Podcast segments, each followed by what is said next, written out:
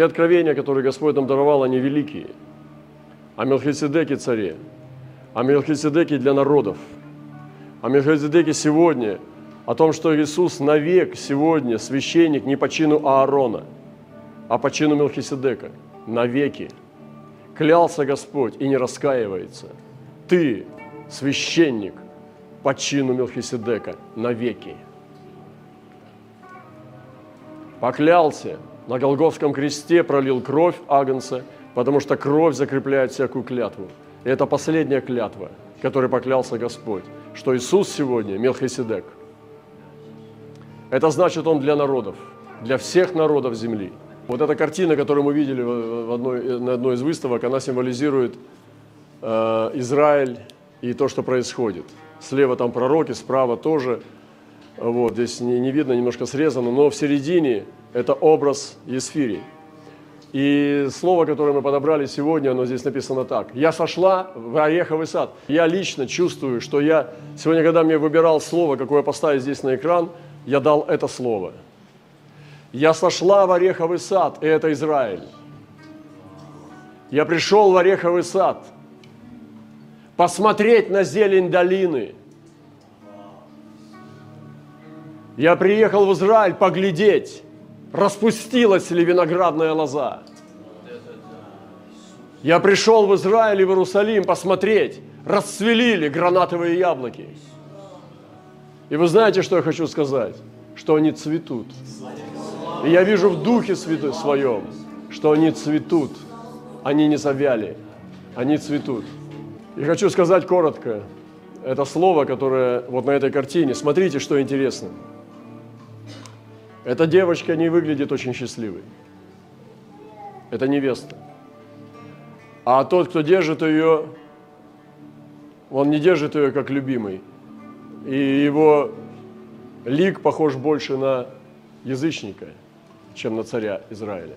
Хочу сказать о двух браках. Два брака.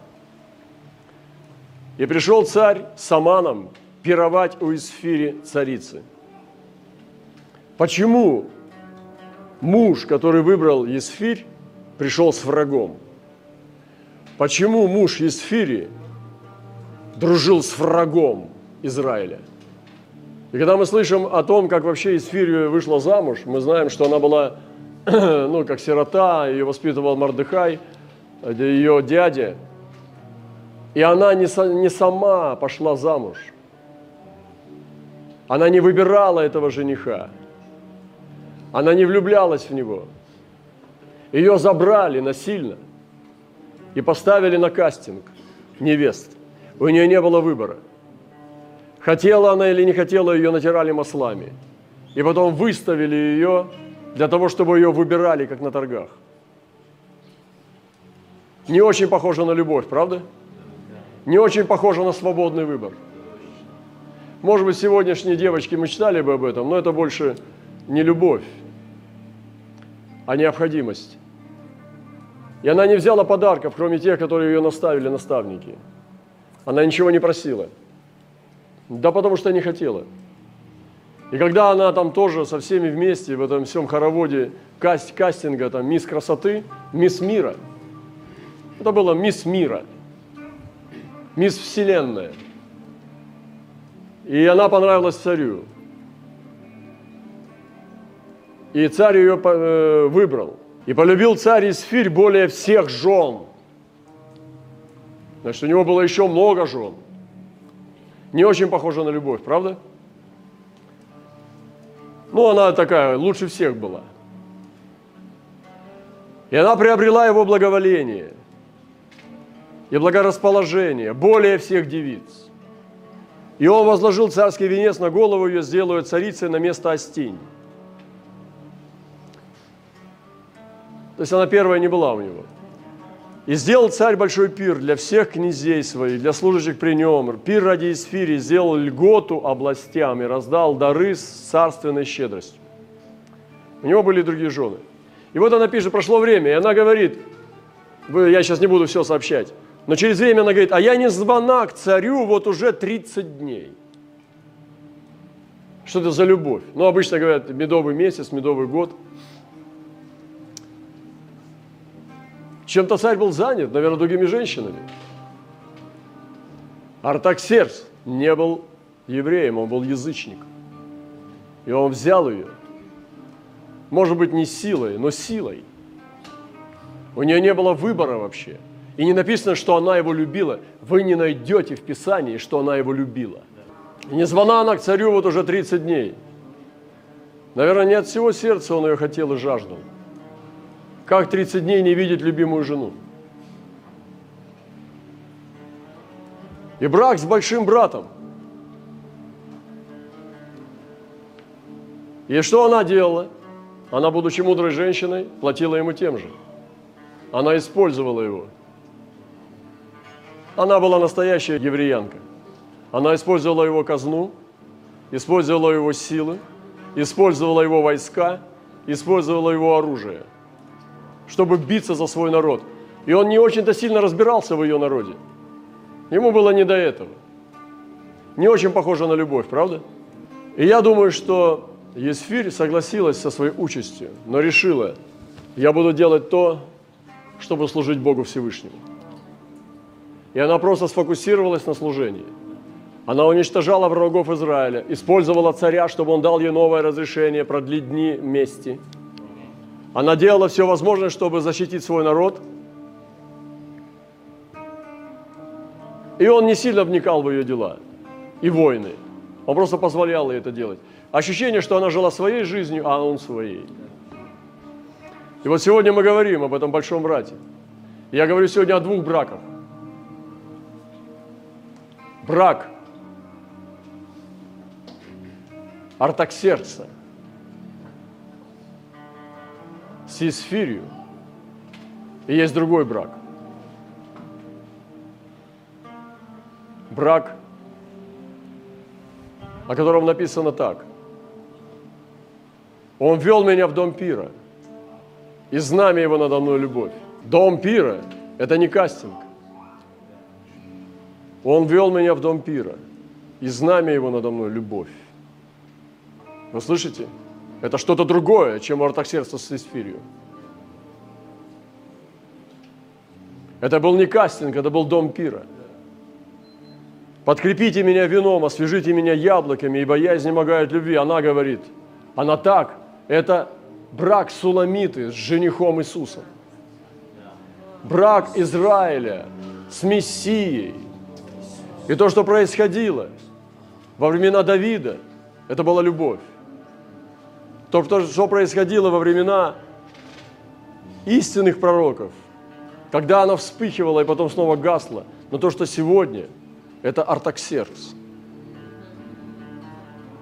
который владеет Есфирью, потому что у нее нет другого выбора. Пленила ты сердце мое, сестра моя невеста. Артаксеркс такие слова не говорил Есфирии. Пленила ты сердце мое одним взглядом очей твоих, одним ожерельем на шее твоей. Мы не слышим таких слов от Артаксеркса. Он не был способен на это. У него были другие жены. Много. И она отвечает, я принадлежу возлюбленному моему. Если бы это было так, он бы вникал во все дела Исфири. И сам бы сделал своими врагами всех врагов Израиля. Но он считал, что это ее дела. Она занимается местью, он оплачивал войска, оплачивал все то, что нужно было оплачивать.